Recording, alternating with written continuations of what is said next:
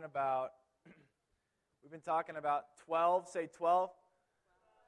twelve promises of God for two thousand twelve. twelve promises of God for two thousand twelve.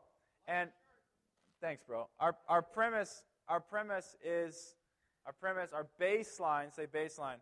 Like our foundation, say foundation. Like say our rock, our rock, our rock. Okay, nobody has said that, but okay. So like our launching pad, launching pad. Uh, thanks, Kaylee. Our launching pad is is simply this. That that we as humans have a lot of needs. Say needs. Say I. Come on. Say I am really needy. It's true. You are really needy, and it's okay. You don't have to be mad at yourself. You don't have to beat yourself up. Just know you're needy, and if you're needy, then you need a savior. You don't need a savior if you're not needy, right? You don't, you don't need a savior um, if you don't need rescued. So we all need rescued. I need rescued, you need rescued. And you got to realize that in God's rescuing, he was very intentional. So you have very specific and intentional needs and desires in your heart. And what we're saying is that every promise that God gives you through your faith in Jesus Christ meets that need. Even as a junior higher, even as a high schooler, even as a college-age student, every desire you have can be met, can be filled, can be satisfied through your relationship with Jesus Christ.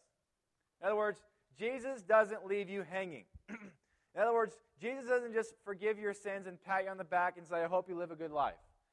Jesus is very intentional about saving your entire body, and he is very, he is very considerate about all of who you are and all of who you are not. Jesus is not just the guy who died for you so that you can feel better about yourself.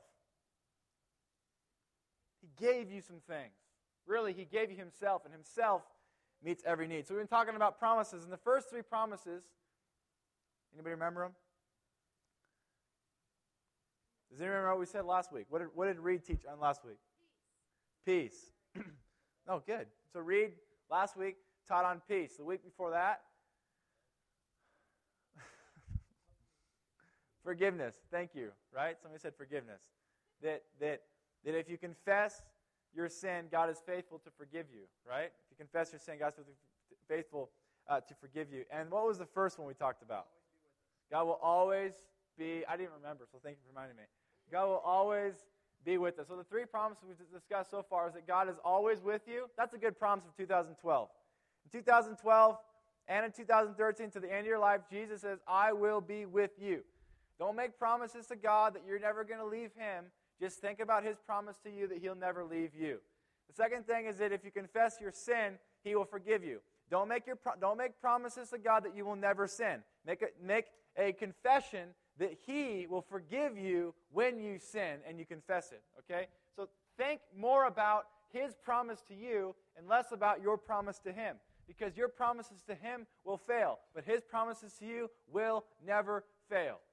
And thirdly, peace. And I don't know exactly what Reed taught on last week, but I know that Jesus says he gave us his peace in John chapter fourteen.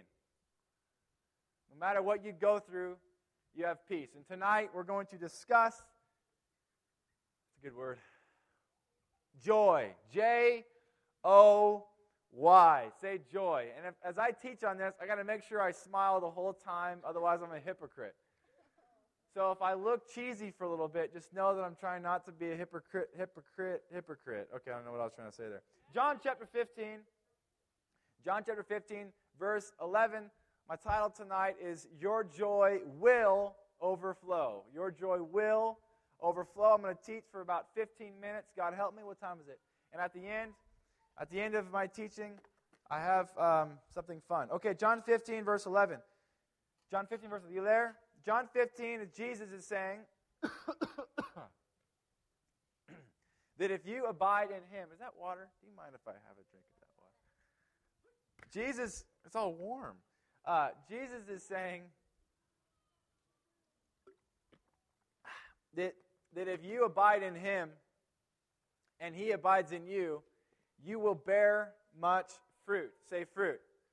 Jesus is saying, look, if I am in you and you are in me, if we are in each other, man, you're going to bear much fruit, and it's going to be good your whole life. If I'm in you and I'm with you and you're always with me and we're always in and with each other, you're going to have a life that is productive and fruitful.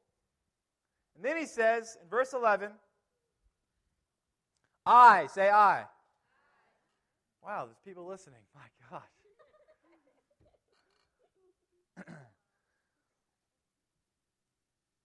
I want to go to Chuck E. I have, say have. Okay, about half of us are saying, listening. All right. I have, say have, told you these things so that you will be filled with my joy. Yes, say yes. Come on, say yes.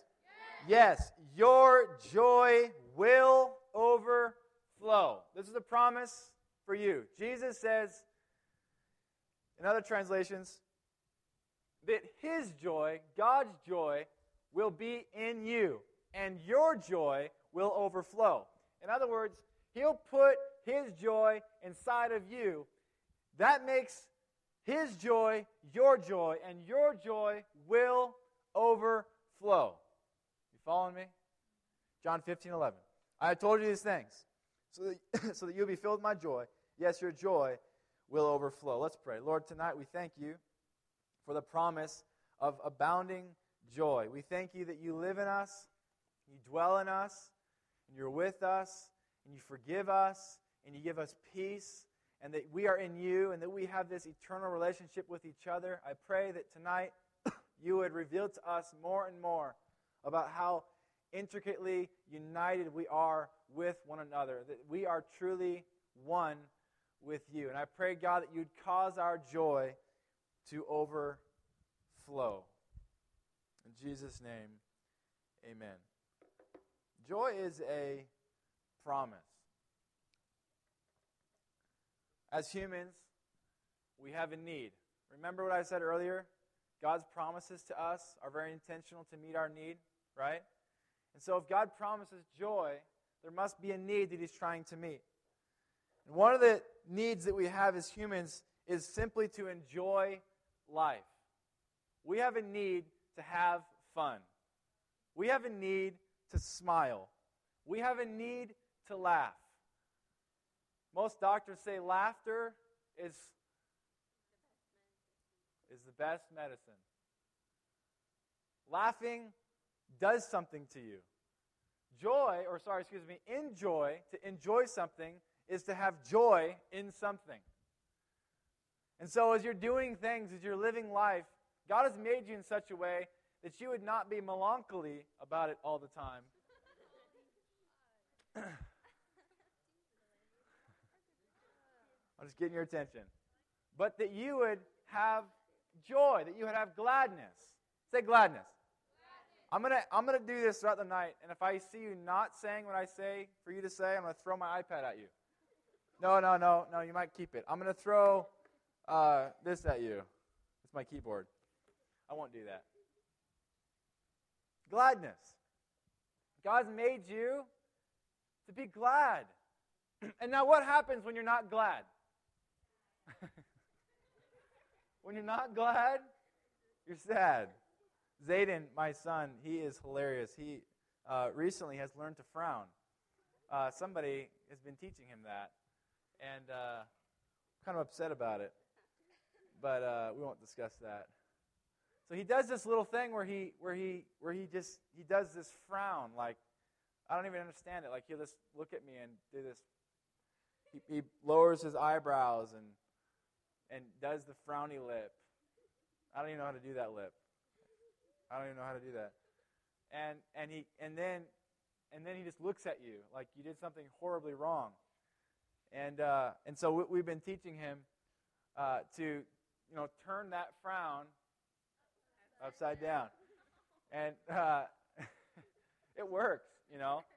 Actually, that doesn't work. He doesn't understand when I say that. But when you say smile, he instantly smiles and his face lights up. And there's something about us as humans that, that we just intuitively know that to live a life of sadness, to live a life of sorrow, to live a life of despair, to live a downcast, distraught, melancholy life. If you don't know what melancholy is, yeah.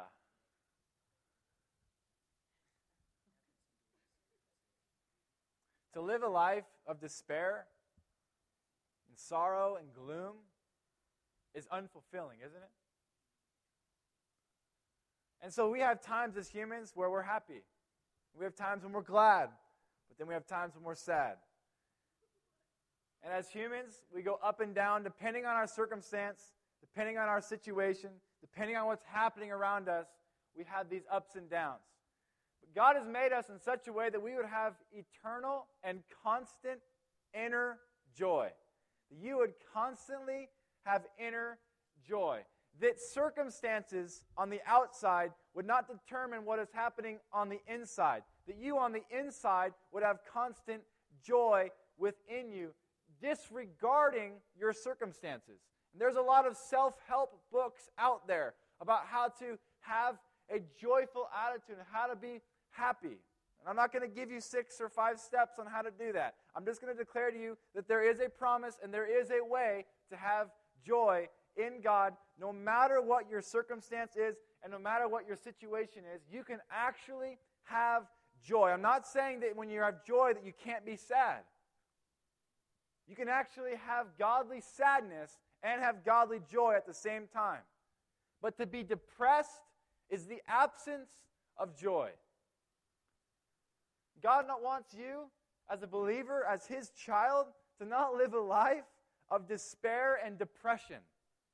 You may have feelings of sadness as you lose loved ones, and as times of seasons change and you move from city to city, or you lose people or friends or family or relationships or things that you love dearly or people that you love. And that can be sad, but you can still have within you constant joy. It's possible. It's a promise. That sounds like a good gospel. Like, what if even in the toughest time, I can have inner joy?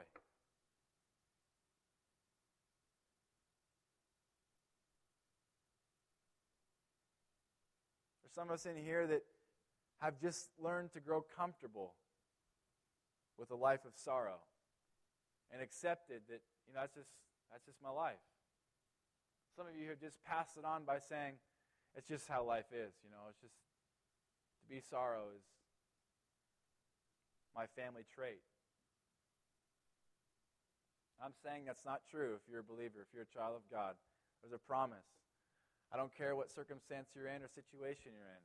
There's a promise that if you're in Christ Jesus and He is in you, that you can have constant joy. And not only constant joy, but joy that overflows. Do you want that kind of joy? No? None of us. I'm excited. Does anybody want that kind of joy? I hope you figure it out one day. Let's pray and go home. I'm just kidding. God has made us to enjoy life. There's two, mer- there's two primary expressions, or I should say there's two primary foundations of joy in your heart. There's two ways to have joy. If the promise Jesus gives us is, I have told you these things, so that you will be filled with my joy. Yes, your joy will overflow. I want us to look at this passage, and I want us to put it down. Listen, I have to do these things so that. Say, so that. So that. Say, so that. So, that. So there's there's there's three parts to this sentence. You ready? We're going to take a little bit of English class. Three parts to the sentence. I have told you these things is the first part. You ready? What's the first part? I have told you these things. So the first part is this. Jesus says, these things, the things I've declared to you, the things that I've said, my word sums up the first thing. The second thing is so that. The second thing is so that. Say so that. The second thing is, I gave you my word for this purpose. Now, what is his purpose? Well, that's answered in the third part. What's the third part say? So that you will, say will. You will be filled with my joy. Jesus says that he gave you his promises. He gave you his words and his sayings. He gave them to you for the very purpose that you would have joy. In other words, God is saying that if you choose to set your mind and set your heart and look at and dwell on his sayings, his words, his promises, if you choose to set your mind on that, you can have inner joy, no matter what your circumstance is. I have told you these things. I dare you to go home tonight and read John fifteen, one through ten. You'll be encouraged. If you look at it as a rule, you'll be discouraged. If you look at that passage as a promise, Jesus says, I am in you and you are in me. And you go, my goodness, God is in me and I am in him and I'm going to bear much fruit because I am in him and he is in me. Gosh, that gives me joy. And as I even take all of Scripture, as I look at all of Scripture and I go, God has told me these things so that I will have joy and my joy will overflow. Are you following me?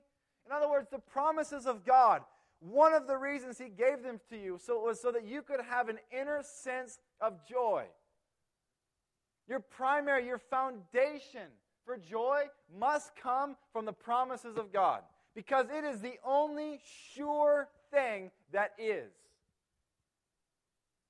The weather is not sure. You can't find your primary source of joy from what the weather is going to be like.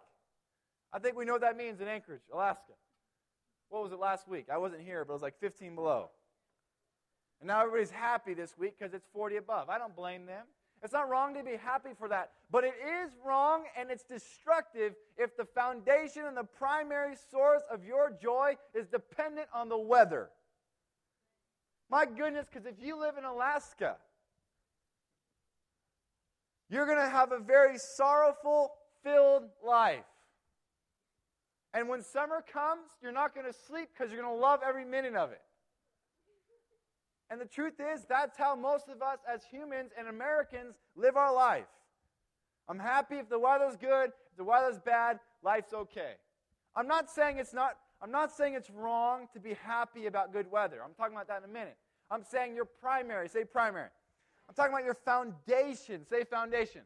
Your foundation, your primary source of joy for the third time must be his promises. So no, no matter what I go through, I can be sure that God's promises are sure to me and they're good to me and for me. And I can find joy. And I can be thankful. That's why a guy like Stephen in Acts chapter eight is being stoned to death. And he, the Bible says he looks up and he sees Jesus. He smiles. He's filled with joy. And he begins to praise and worship God. The weather was not only bad, he was being stoned to death and he had joy. You know why? Because he saw Jesus.